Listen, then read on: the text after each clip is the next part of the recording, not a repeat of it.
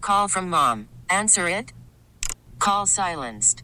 Instacart knows nothing gets between you and the game. That's why they make ordering from your couch easy.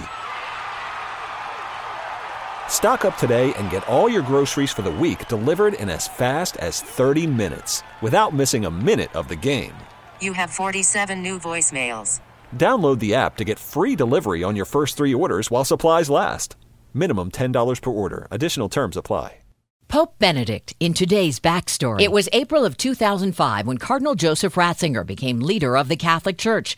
Reporter Rich Lamb covered for WCBS. I'm in a studio in New York on 57th Street. This would be a very quick Dan election Revive is in and, a uh, studio in Washington, D.C. The smoke was white.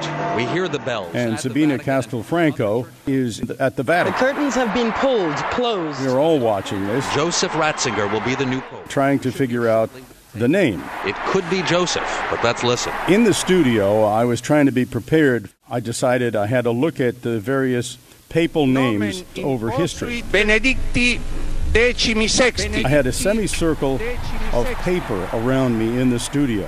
I highlighted the very latest name in each sequence. CBS So, News for instance, translator didn't Paul come in the on Sixth. Did he say the name was going to be Decimi Sexti? Sabina? Decimi Sounded the, like that. Decimi the Sixth? 16? So, when Sabina Castelfranco translated the number 16, I immediately started looking around at my sheets and I saw Benedict the 15th.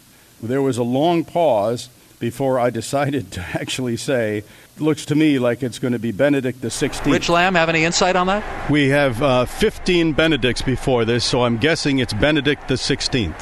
I'm with you, my brother. As soon as they said that, I, I felt like I was blushing because I was really wondering is it possible I'm right about this or am I going to look really stupid in about 30 seconds? For more backstories, go to WCBS880.com slash 50. Hey, Rob Bradford here. I have set out on a mission with my good friends at FanDuel to prove what I have known for some time baseball isn't boring.